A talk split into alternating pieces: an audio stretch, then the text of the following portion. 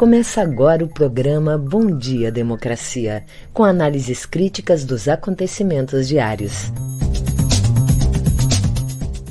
Apresentação de Paulo Tim e Babiton Leão. Sim.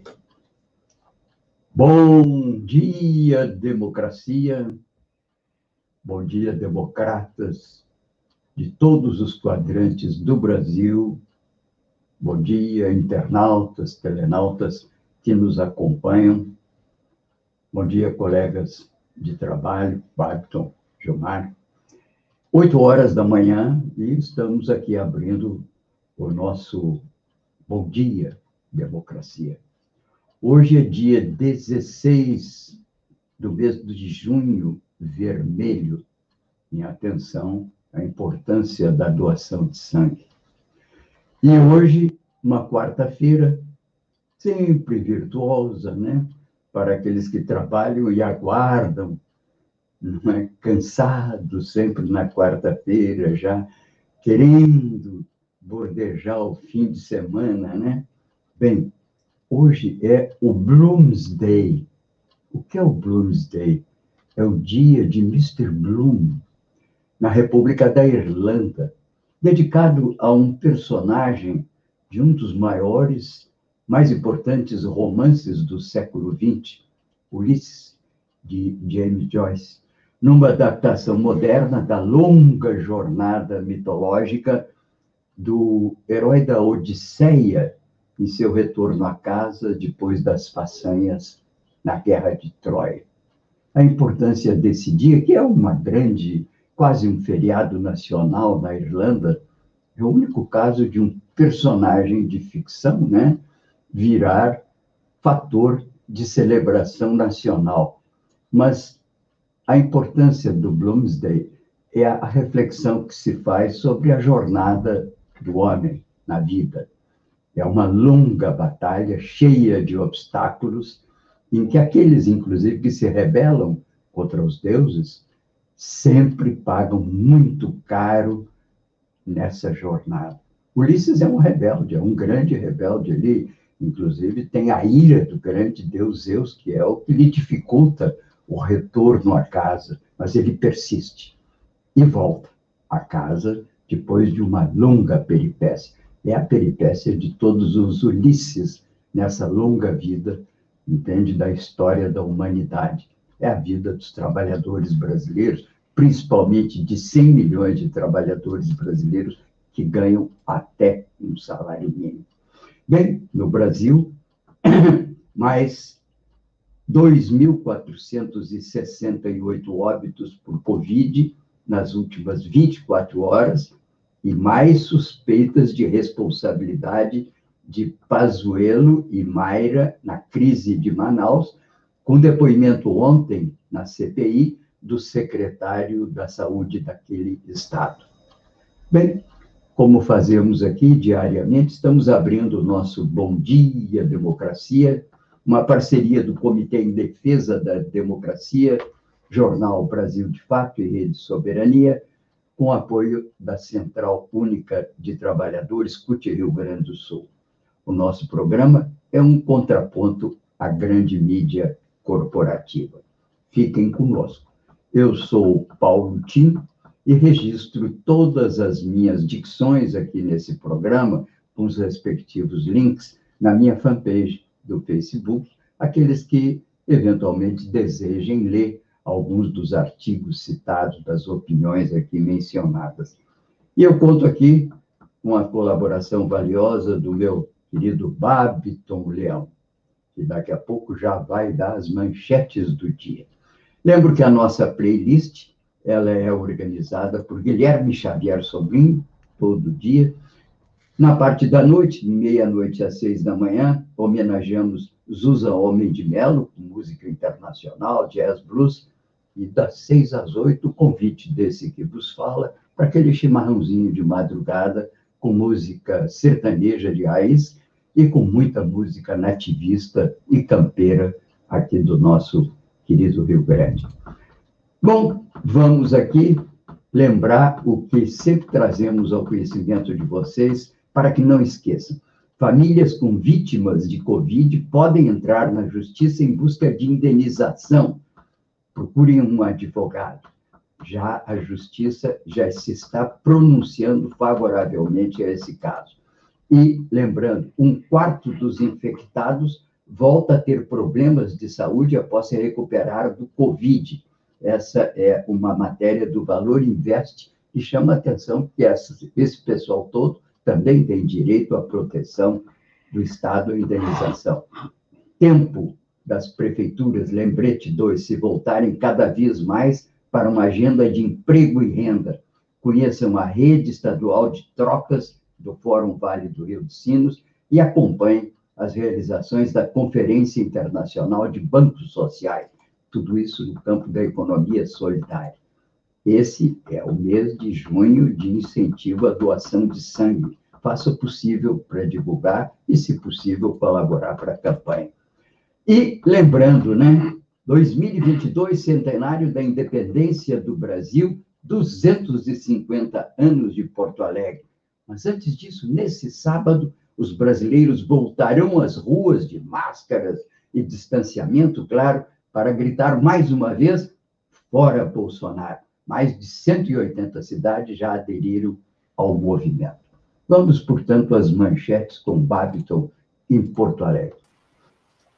Bom dia, democracia. Bom dia, Paulo Tim. E bom dia para toda a nossa audiência. Traga agora algumas das principais manchetes do dia.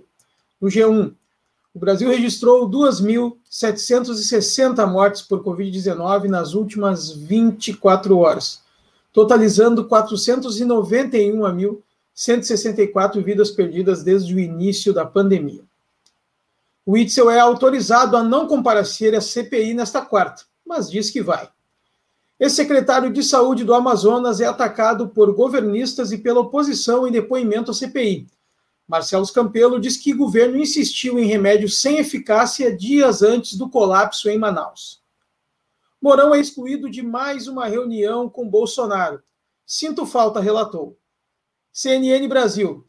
AstraZeneca diz que tratamento com anticorpos não impediu Covid sintomática. Bolsonaro diz que vetará projeto que cria passaporte de vacinação. Câmara aprova que fábricas veterinárias produzam vacinas contra a Covid-19. Folha de São Paulo. Dória afirma que quer ser candidato a presidente pelo PSDB em 2022 as centenas de perfis falsos ligados aos bolsonaros e aliados em órgãos públicos. Brasil de fato. Gabinete das Sombras fez visita secreta ao Ministério da Saúde.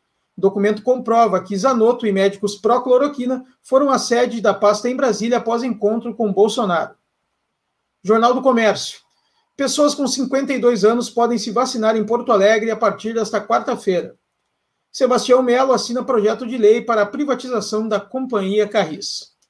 No nosso programa de hoje teremos a participação do ex-secretário de Planejamento do Estado, João Mota, que vem aqui conversar conosco sobre o seminário Caminhos do Desenvolvimento.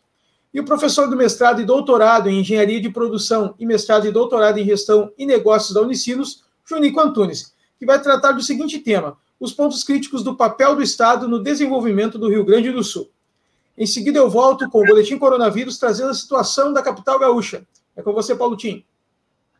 Muito bem. Bem-vindo sempre nas quintas-feiras, meus queridos João Mota e Junico Antunes, para tratar das perspectivas do desenvolvimento do nosso estado, do Rio Grande do Sul. E eu dou aqui um salto, porque todo mundo está muito curioso sobre o que vai acontecer em 2022, né? a corrida eleitoral já vai ganhando velocidade, vai ganhando corpo, né? Mourão está fora das cogitações parece que está meio amuado. É ele que entregou as suas quatro estrelas da reserva como um aval do oficialado brasileiro, do alto comando, embora ele já não, não participe desse comando, a candidatura de Bolsonaro em 2018. Tudo indica que são tensões entre ele e Bolsonaro, e ele vai ficar fora. Até porque Bolsonaro agora está com perspectivas de somar eleitoralmente, vai procurar um evangélico, se cogita muito a reaproximação dele com a Igreja Universal, sempre lembrando, né? essa assimetria que nós vivemos na conjuntura nacional. Por um lado, Bolsonaro perde opinião pública, perde realmente porque grandes segmentos que o apoiaram se decepcionam, sobretudo com a sua gestão na questão da pandemia. Mas, por outro lado, ele se reforça internamente de uma maneira muito mais evidente do que tinha em 2018, porque ele está em cima do Poder Executivo e vai ampliando a sua capacidade de cooptação e manipulação do poder em benefício próprio.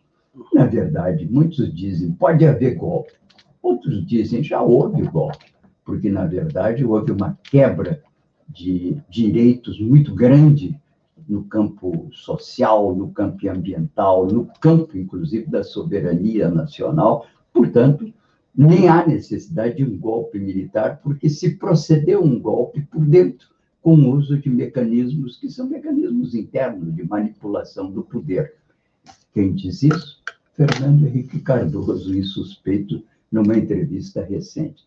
Ainda na corrida eleitoral, bom que se diga que Bolsonaro continua com altos índices, no último Poder é, é, Bandeirantes mostra isso, continua, inclusive, no primeiro turno, à frente de Lula, Ciro com em torno de 5%, 6%, mas, de qualquer maneira, o Ciro ainda pode representar uma alternativa de composição de uma candidatura, ontem citada pelo Maia, ex-presidente da Câmara, que, expulso do partido dele, procura agora um caminho ao lado do Paz, oferece-se a Lula para fazer uma mediação com o centro e, naturalmente, vai procurar um lugar ao sol, certamente, com uma provável candidatura ao Senado ou governo do Rio de Janeiro.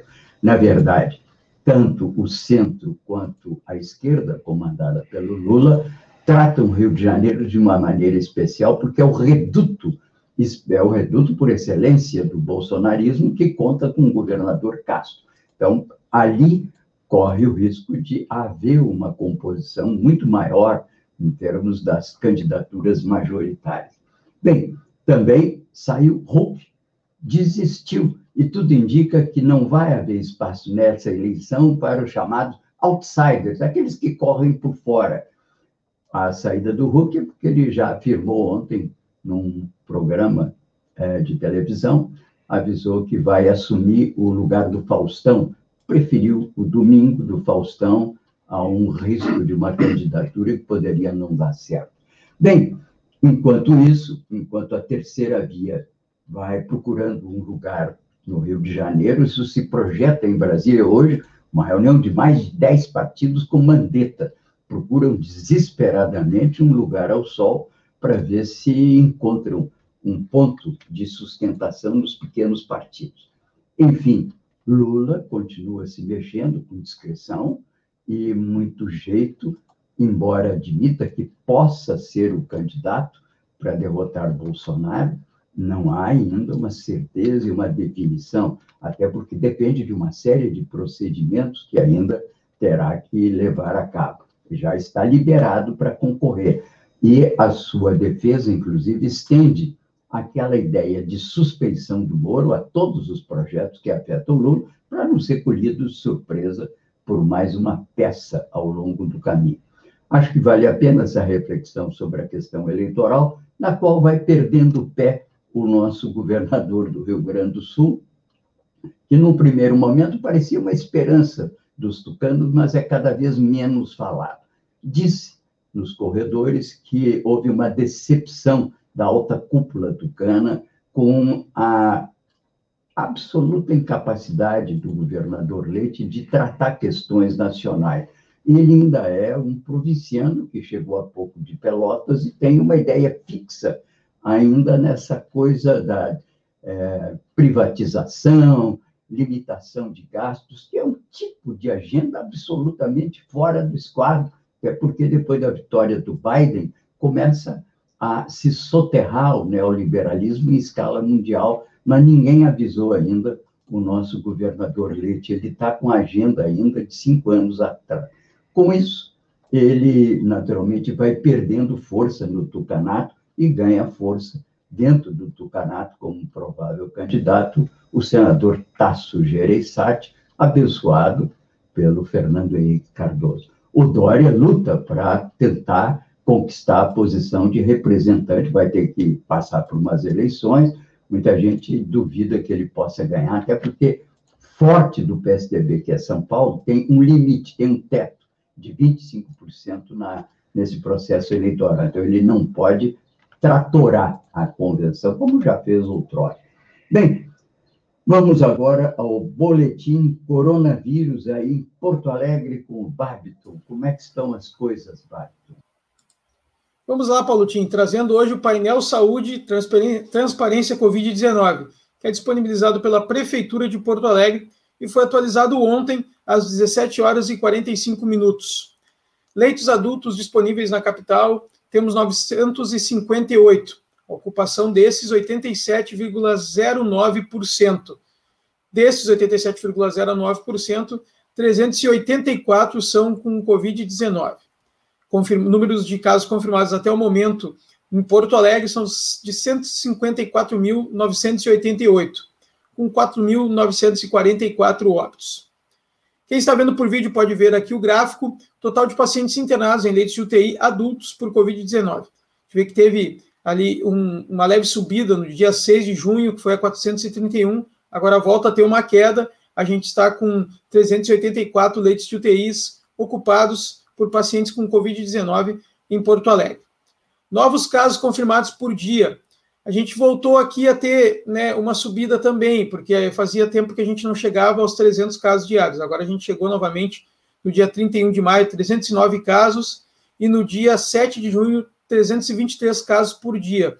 Mas a média tem ficado em 200 casos diariamente em toda a região de Porto Alegre. Região não, em toda a capital, né? E também novos óbitos por dia. A gente aqui também tem uma média de sete números de sete óbitos por dia. Tem dias que tem menos, tem dias que tem mais, mas nas últimas duas semanas tem mantido uma média de sete óbitos por dia. Então, esses são os números do nosso boletim coronavírus de hoje. Painel da Covid-19, transparência Covid-19, disponibilizado pela Prefeitura de Porto Alegre. Em seguida, eu volto com as notícias locais. É com você, Paulo Tim. Como eu digo, nós temos quatro grandes tensões ou perigos nacionais até o fim do ano. O primeiro deles, é claro, o Covid, na sua associação, inclusive, com a CPI, provocando uma tensão política dentro do cenário nacional. Nós temos o problema do Covid, temos o problema da crise de energia, que vai se tornando cada vez mais evidente a cada dia que passa, temos o risco de inflação, que pode fugir ao controle. O Banco Central hoje vai tentar manipular mais uma vez, elevar a taxa de juros para controlar a inflação, e estão completamente errados no diagnóstico de inflação. E temos as tensões políticas, claro, que são realimentadas por esses três grandes fatores. Mas chama a atenção que o Covid está preocupando as autoridades todas no Brasil, e, aliás, é por isso que o G1 hoje dedica o seu assunto, o seu podcast, ao medo da variante Delta, das mutações preocupantes do novo coronavírus, diz o podcast, que vão se acumulando nesse, não é, desde o início da pandemia, a que mais assusta o mundo e o Brasil é originária da Índia, batizada com a quarta letra delta do alfabeto grego. Nos Estados Unidos, ela vai ganhando terreno rapidamente. E no Reino Unido, outro país de vacinação avançada, tornou-se dominante. O medo da variante Delta é o alerta que se dá hoje. E o assunto Brasil trata, da, da G1 trata dessa questão. As questões ligadas a, a, ao Covid no Brasil também vão assustando porque já estamos nos aproximando dos 500 mil casos, é, já estamos com 491, 164 óbitos. E esse foi, o, essas mortes das últimas 24 horas registram o maior número em um único dia, desde o dia 5 de maio. Vale dizer, não estamos com controle. Aliás, é importante que se diga, um país que avançou muito na vacinação na América Latina, dando um exemplo de competência e eficiência que foi o Chile, está às voltas com uma retomada da doença, inclusive com lockdown em Santiago. É um paradoxo, porque se esperava que houvesse um arrefecimento da doença naquele país. Imagine nós estamos com apenas 11% da população vacinada com duas doses e que estamos em torno de 20% entre os vacinados e os infectados. O nosso índice ainda de imunização é muito baixo e estamos expostos não só às variantes tradicionais, a própria P1 brasileira, como eventualmente da entrada dessa variante Delta. Todo cuidado é pouco. Bem, aqui chamo também a atenção que a CPI continua com a sua atividade. O ministro Nunes Marques, que é impector, né, amigo do presidente, indicado por ele, concedeu ao ex-governador do Rio, Witzel, o direito de não comparecer à CPI nesta manhã. Mas o Witzel, que é o ex-governador do Rio, já é, perdeu o mandato pelo envolvimento em malversação de recursos na pandemia, diz ele que vai que vai responder. Ao acionar o STF, a defesa do ex-governador argumentou que a, que a convocação era um subterfúgio ilegal o ex-governador, há uma dúvida se ele vai ou não vai hoje de manhã. Mas a grande eh, expectativa sobre o ex-secretário do Amazonas, Marcelo Campelo, embora tenha pouco esclarecido sobre a falta de oxigênio, detalhou algumas datas que, de certa maneira, deixam em maus lençóis o nosso ex-ministro da Saúde, Pazuello. Cada vez mais, há uma tendência de, de haver uma responsabilização do general Pazuello, da dona Mayra, que é conhecida pela defesa da cloroquina, do Weingarten, como responsáveis pela grande crise sanitária e pelas mortes que vivemos no Brasil. Bem, vamos às notícias locais aí em Porto Alegre com meu amigo Barton, lembrando que estamos aqui no programa Bom Dia Democracia, que é um programa conexão de Brasil de Fato, Rede Soberania e Comitê em Defesa eh, da Democracia de Porto Alegre, um coletivo que reúne 400 profissionais liberais de promoção de debates em defesa da democracia. Tudo com apoio da CUT Rio Grande do Sul. Bom, Babiton, é contigo para vermos aí as notícias locais. Vamos lá, Tim, trazendo aqui as informações do matinal. Em dia de aprovação do cálculo da tarifa, Melo encaminha a privatização da Carris. O Conselho Municipal de Transportes aprovou ontem, por 13 votos a 5, o reajuste de 14,3% na tarifa de Porto Alegre, o que, se confirmado, fará com que a passagem salte de R$ 4,55 para R$ 5,20. Será o primeiro aumento em mais de dois anos, o relatório será encaminhado ao prefeito Sebastião Melo, MDB, que terá de definir o novo preço do transporte público na capital até 23 de junho. Na rinha das vacinas, Leite adianta calendário do Rio Grande do Sul. O governador Eduardo Leite, PSDB, entrou na onda da rinha das vacinas e acabou dando uma esperança aos gaúchos.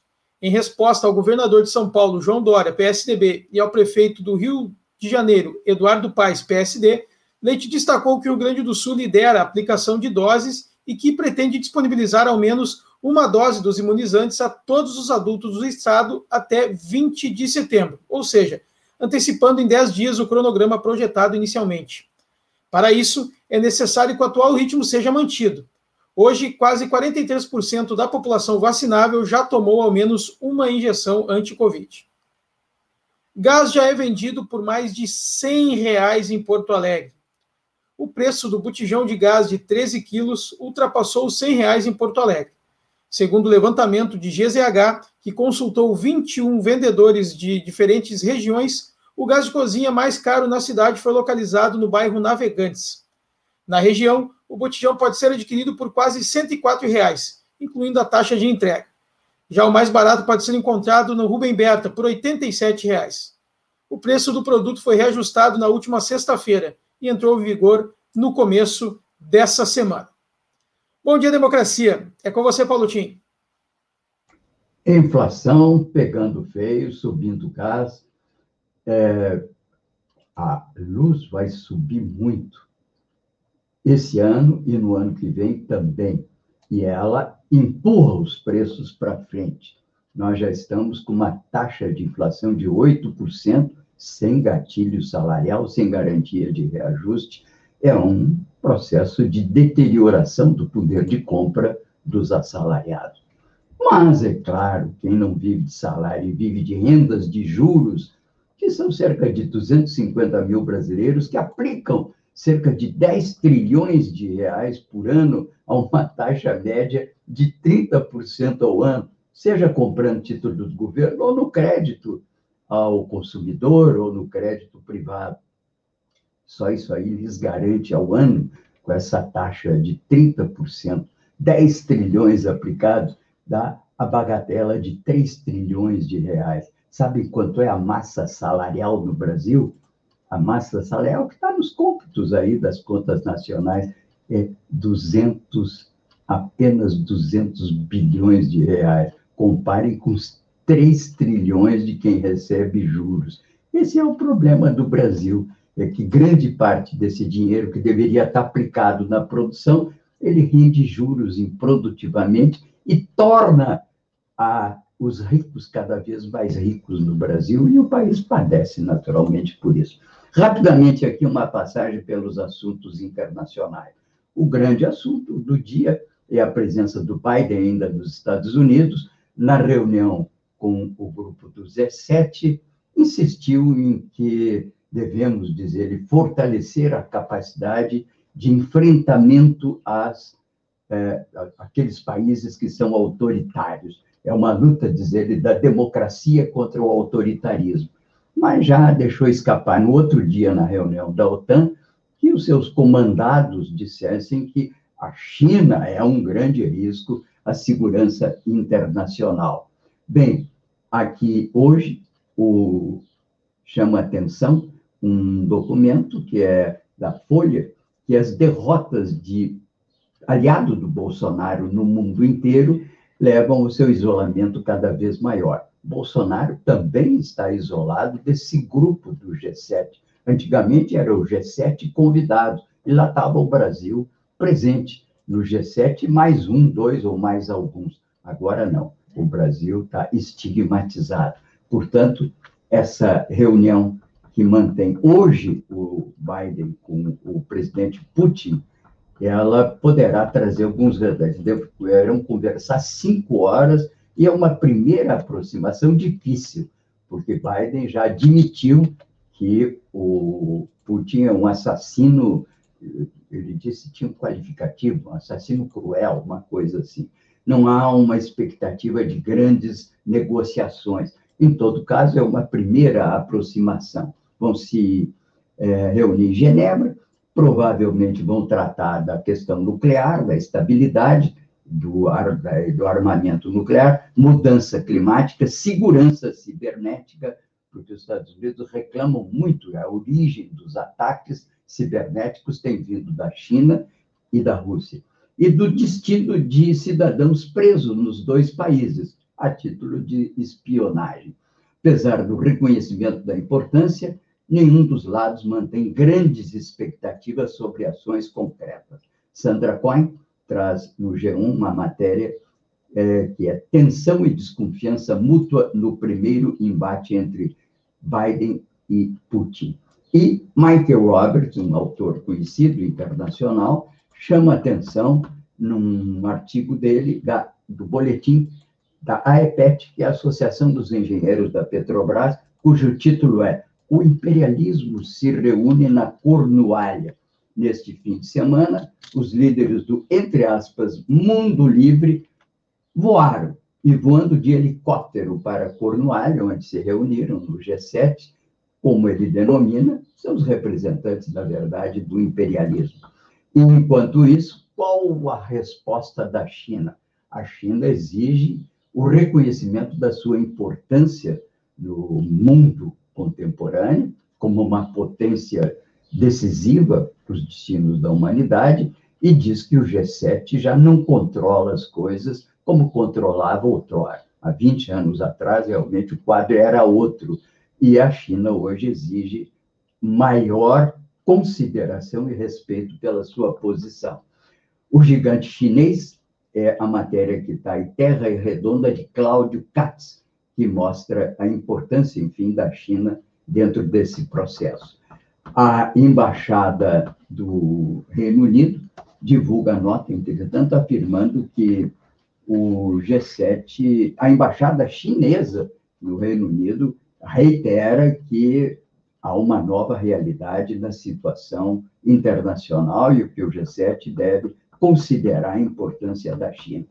Matérias, enfim, que hoje ocupam um lugar significativo, e eu reproduzo até, quem tiver interesse, está aí é, publicada no meu fanpage, que é o Gigante Chinês, publicado no Diário do Povo e nos trouxe ao conhecimento nacional pelo blog Paraíso Brasil, um blog de um grupo de economistas que continua insistindo em ter uma presença maior na vida da construção da democracia no Brasil.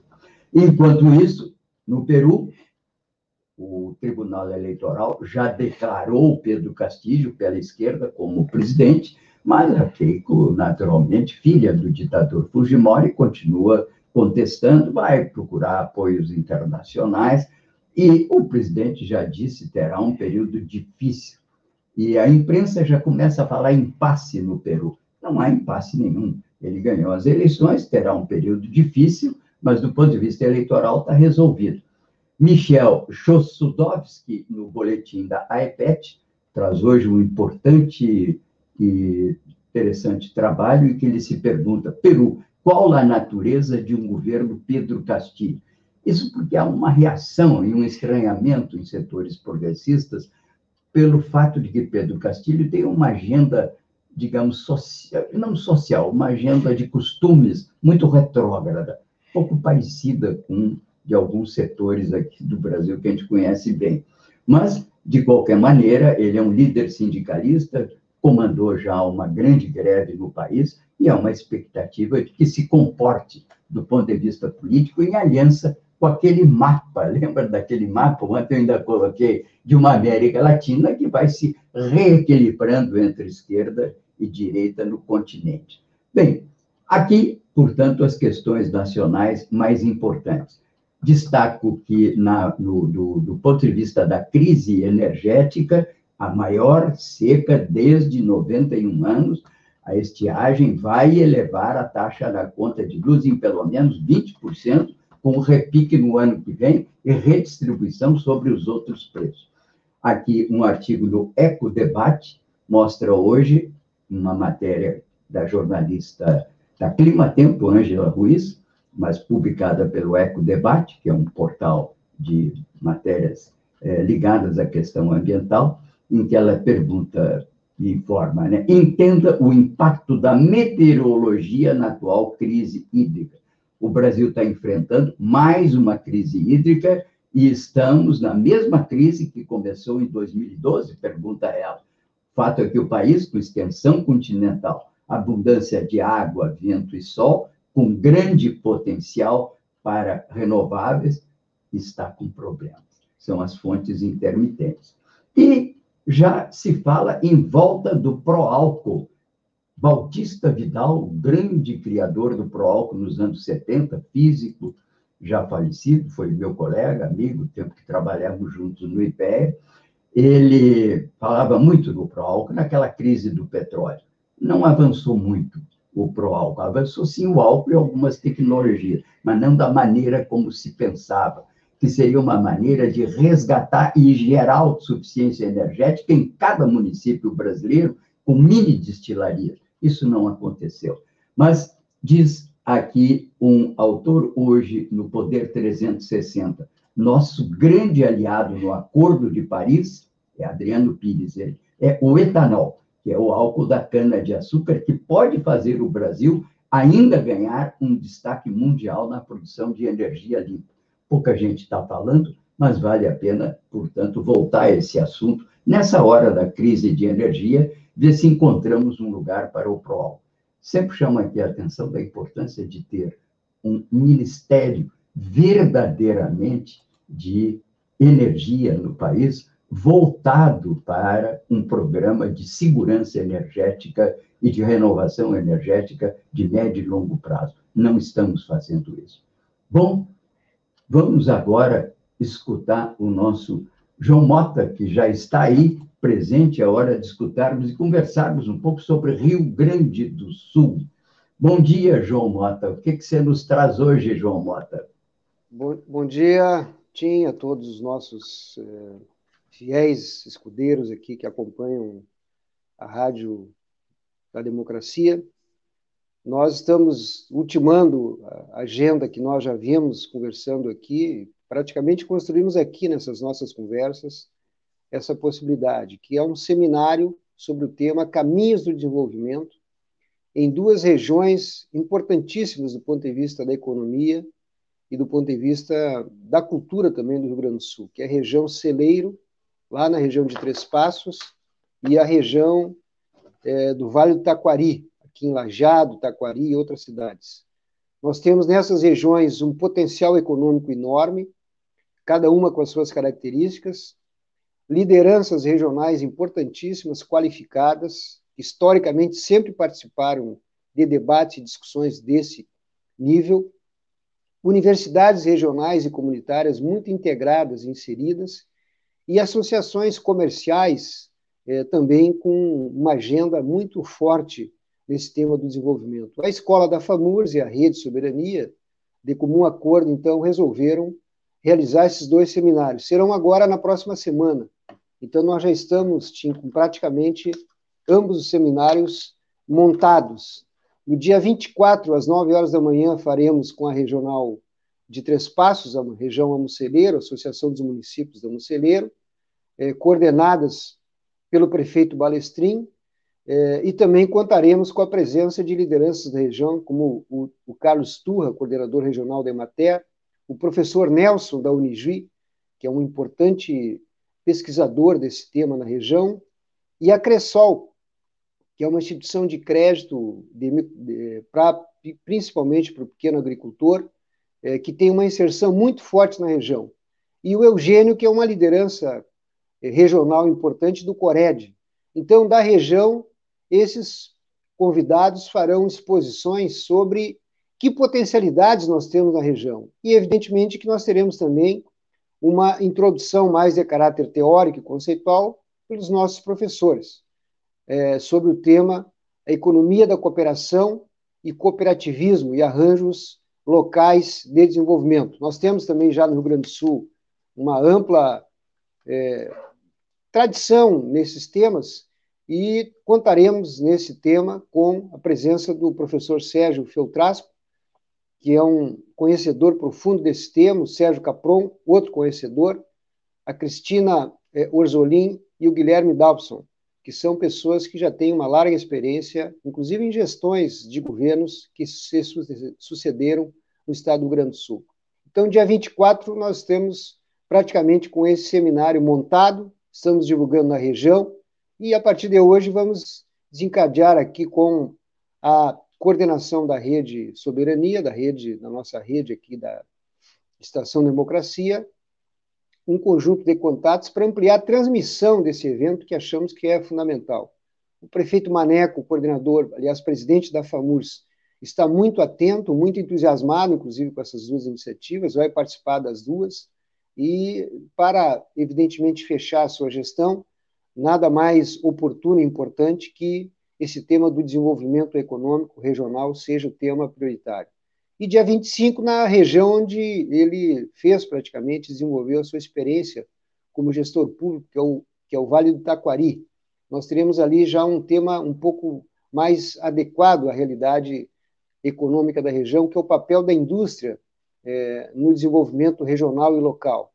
Nós teremos ali a presença de pessoas também com larga capacidade, conhecimento sobre o tema. O professor Junico será um dos nossos convidados, que vai, evidentemente, expor toda a sua experiência e conhecimento atualizado, principalmente com esse tema da pós-pandemia, como pensar desenvolvimento econômico do pós-pandemia.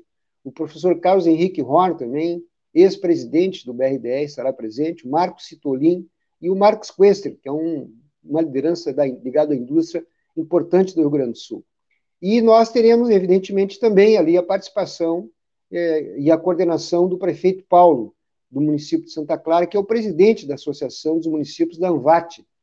Teremos também a presença da Univates, que é uma universidade muito importante, não só na região, mas também em todo o estado do Rio Grande do Sul.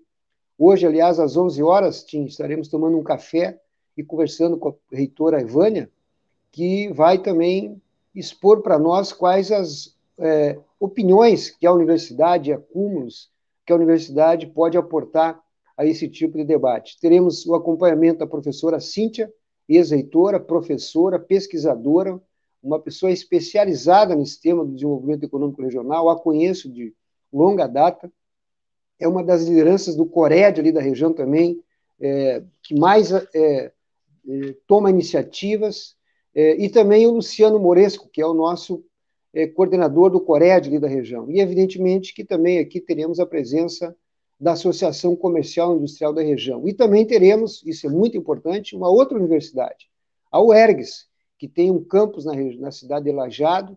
Hoje à tarde teremos também uma reunião com a coordenadora do campus, a professora Eliane, para que a UERGS também se junte a nós nesse processo. Portanto, acho que é um, uma, um, um debate que a gente está é, com muita expectativa sobre ele. São duas regiões que apresentam um potencial econômico inovador importante. Apenas para dar um exemplo, a região lá de Celeiro, é, eu já tenho falado sobre isso, a partir da lei que, a, que criou no Rio Grande do Sul o chamado programa Proetanol, pode apresentar uma nova alternativa econômica para a região, na medida que a região produz é, vários produtos né, na área econômica, não só leite, não só soja. A pequena propriedade produz também é, outros produtos que podem ser usados para etanol. Dois produtos que a gente, às vezes, dificilmente imagina que podem ser processados para serem utilizados para geração de energia é exatamente a mandioca e a batata, que nessas pequenas propriedades são muito cultivados. Portanto, é, a região está muito mobilizada em torno desse projeto e nós queremos, inclusive, torná-lo como sendo o grande case, digamos, do nosso seminário. Né? A Cressol está participando, a Cressol é uma instituição de crédito já implantada na região com larga tradição e pode ser, inclusive, um suporte do ponto de vista de criarmos linhas especiais de crédito para fomentar o desenvolvimento dessa cadeia produtiva do etanol na região, já que ela está no novo zoneamento ambiental e econômico do Rio Grande do Sul, como uma nova alternativa econômica de geração de renda e emprego na região, para que as famílias qualifique a sua atividade econômica e permaneçam, evidentemente, na sua propriedade. Portanto, Tim, eu acho que com isso a gente fecha praticamente a nossa agenda da escola da FAMURS, nessa gestão coordenada pelo prefeito Maneco, ex-prefeito de Taquari, com uma parceria de alto nível e esperamos que, com o apoio aqui de vocês, teu eh, especialmente, nós possamos ter um bom debate e boas eh, conclusões do ponto de vista desse tema tão importante. Eu tenho visto aí que o governo do Estado tem apresentado programas, tem apresentado iniciativas, principalmente na área da infraestrutura, mas nós continuamos observando que esse tema do desenvolvimento econômico específico, tanto na área da indústria ou na produção primária, ainda não foi tocado. Portanto, nosso papel como representantes dos municípios é provocar, através dos prefeitos, essa agenda no Estado para que as forças vivas né, e as áreas governamentais também é, se deem conta e tomem novas iniciativas para que o Rio Grande do Sul retome crescimento e desenvolvimento, principalmente agora, no chamado período pós-pandemia. Muito bem, sem dúvida, vai fechar a Escola da FAMURS com, uma chave de ouro esse período, né? com esse debate desse gênero. Eu fico particularmente emocionado com isso, porque sou de uma geração que a gente chamava de planejadores regionais, que teve início no Brasil né, com o GTDN, que era o grupo que criou a Sudene por Celso Furtado. E a segunda iniciativa foi exatamente no Rio Grande do Sul. O nosso querido Acurso teve um papel muito grande, e já nos anos 60 falávamos na crise do Rio Grande do Sul e a necessidade de ter um diagnóstico da economia regional com vistas ao futuro. E depois se sucederam uma série de outros baluartes da economia regional, o Francisco Magalhães, em Curitiba, no Paraná, acabou criando o IPARDES, o diagnóstico da economia mineira nos anos 70, que foi o principal responsável pela criação do INDE, que foi um instrumento de promoção do investimento privado, que levou à criação do bloco metal mecânico em Betim, que teve origem com a Fiat. O Lessa, no Rio de Janeiro, teve um papel muito grande, foi pouco ouvido, já faleceu.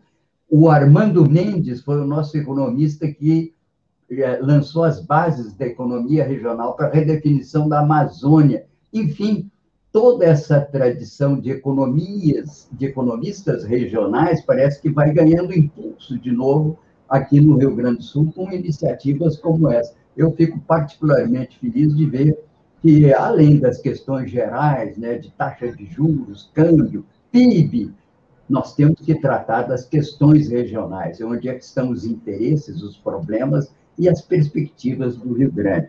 Parabéns aí, João Dota, que vai ficar conosco. Eu vou ouvir o Junico, que já está aí a postos. Desde cedo estou te olhando aí, Junico. Bom dia, bem-vindo entre nós.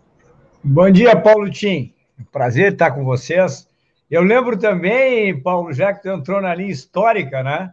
Da importância Sim. dos boêmios cívicos, nos nordestinos que construíram o planejamento, né? Nos governos aí é, do Getúlio e depois do Juscelino Kubitschek. Então, realmente falta planejamento né, nesse país e nós temos que retomar esse debate, planejamento central, planejamento regional. É, eu acho importante discutir o, o, papel do Estado do Rio Grande do Sul no desenvolvimento, Paulo, é, em dois níveis, né? A primeira, a formulação e implantação da política industrial de agronegócio tecnológico. Nós temos que trabalhar nessa formulação. Né? E segundo, coordenar essas atividades. Né?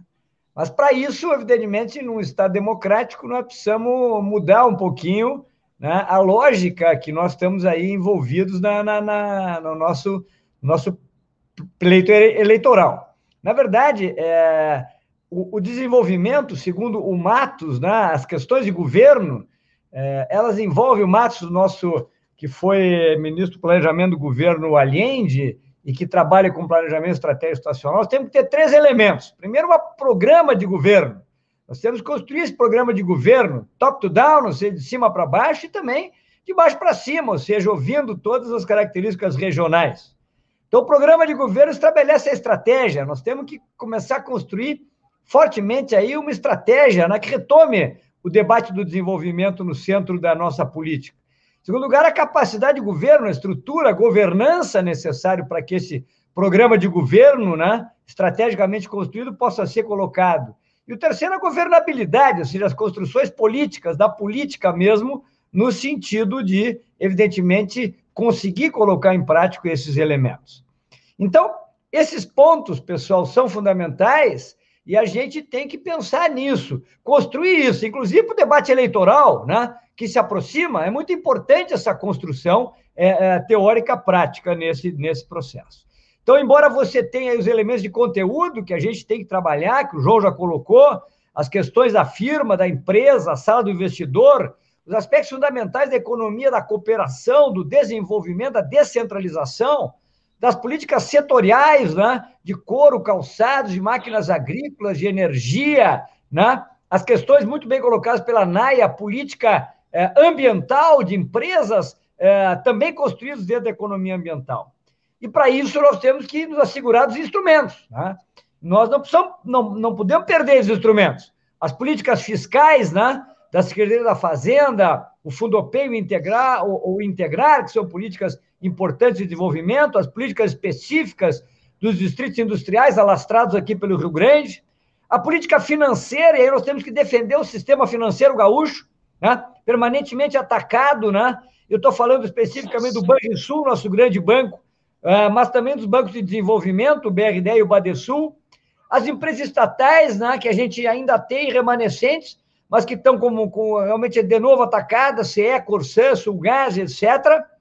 Nós temos que conectar com essa ideia, discutirmos a política de infraestrutura, as conexões com o governo federal, o acesso ao Porto Rio Grande, né, as linhas de transmissão para poder realmente escoar esse grande potencial que nós temos de energia eólica, de energia solar, né? das pequenas quedas d'água. né? e, da, e, do cooperativismo também, que nisso trabalha, e, e desenvolver regionalmente esse tema. Estava falando com os amigos meus, estamos trabalhando agora, por exemplo, energia eólica na Serra do Caverá, João, importantíssimo, né? Símbolo do Rio Grande, do nosso amigo eh, Honório Lemos, né? Então, nós temos a articulação, possibilidades para isso, as políticas energéticas, eólica, solar e bioenergia, né?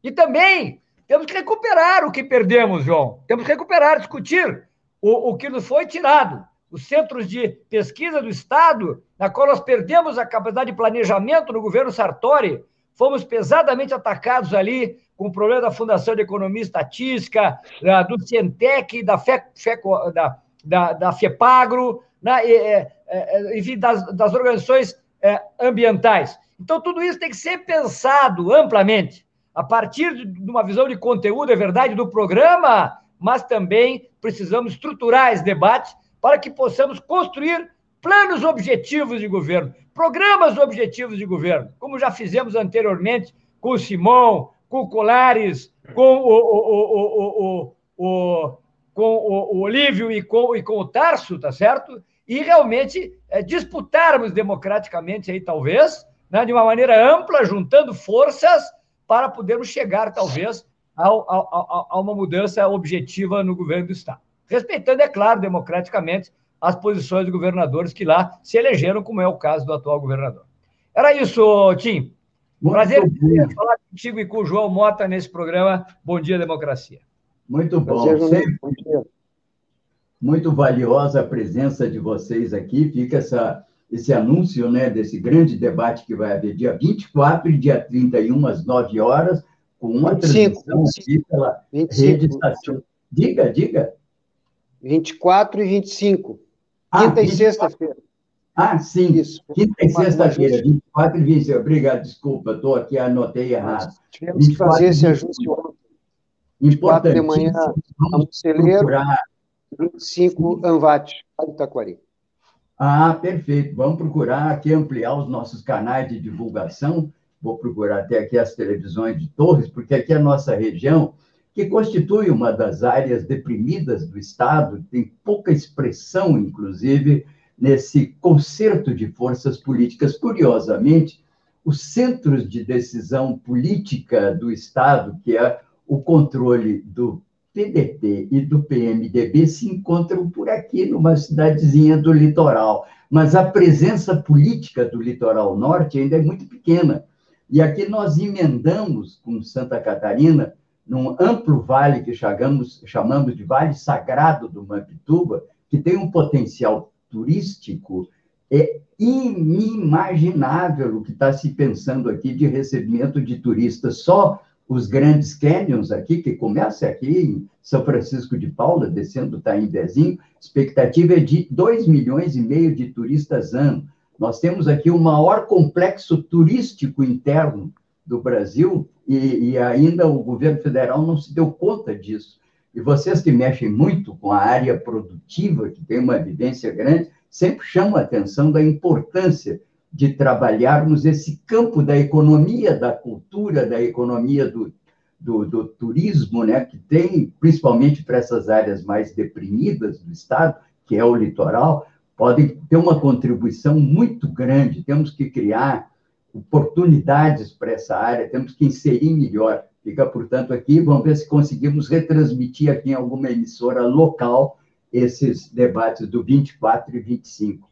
Obrigadinho para vocês aí, sempre ansioso por aguardá-los aqui para a participação de vocês, João Mota e Junico Antunes. Obrigadão.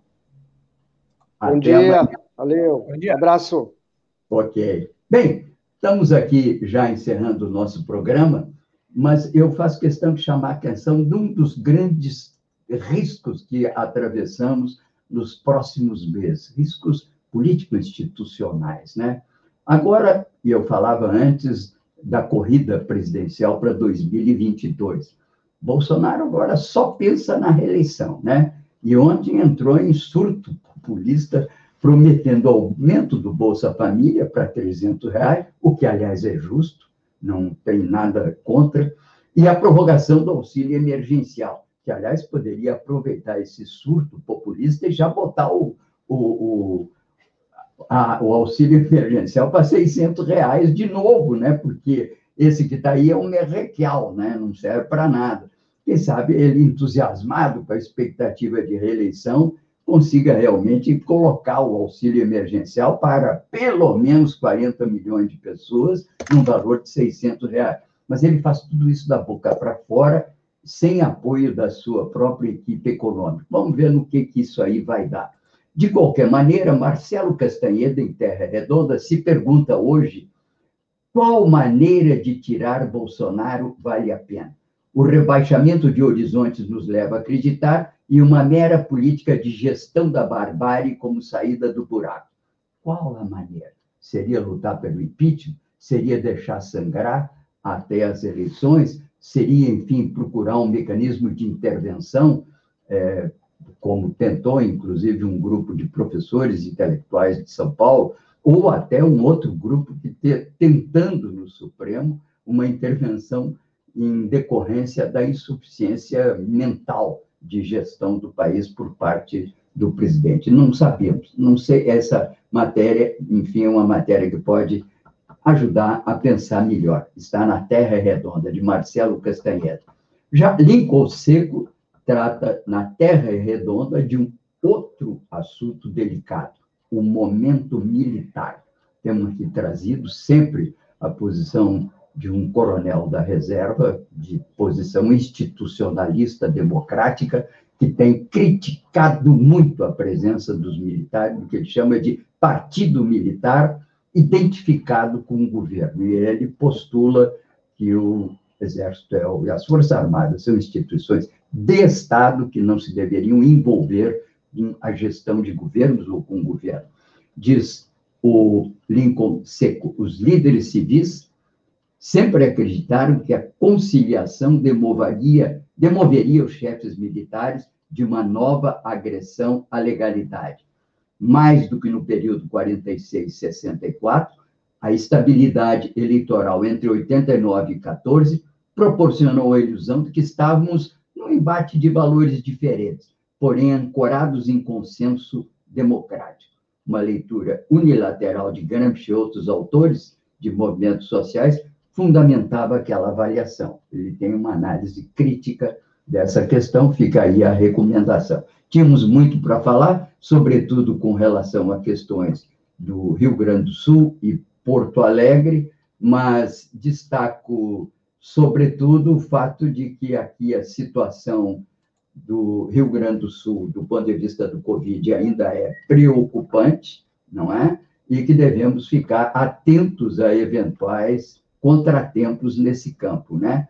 Bem, vamos ficando por aqui, ficando aqui devendo muita coisa que, quem sabe, conseguimos amanhã tratar de trazer para vocês, sobretudo no tocante aos editoriais, aqui o editorial do, do, do matinal, não tive tempo, mas de qualquer maneira já o meu querido Babington está, está aí no, no visor nesse momento aqui, eu agradeço a colaboração nesse dia, como também ao meu querido amigo aqui do lado, que é o responsável pela imagem e som que vocês recebem aí na casa de vocês. E vamos ficando aqui por hoje, né? Sempre dando vivas à liberdade e um bom dia à democracia. A Covid avança. A gente está vivendo um dos momentos mais difíceis da nossa história e a atenção e os cuidados precisam ser redobrados. Primeiro, porque a gente sabe que o sistema de saúde está em colapso. Mas, mais importante que isso, a gente precisa saber que as pessoas estão morrendo mesmo quando conseguem pleno atendimento. Isso é muito sério. A doença ataca cada um de nós de uma forma diferente.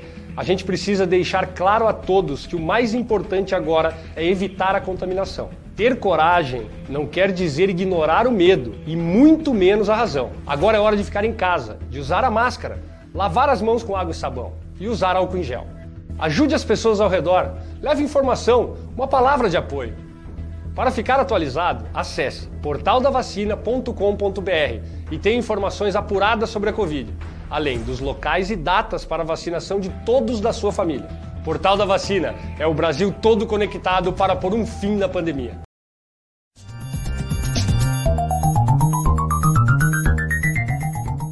Este foi o programa Bom Dia Democracia. Nos encontramos amanhã às 8 horas.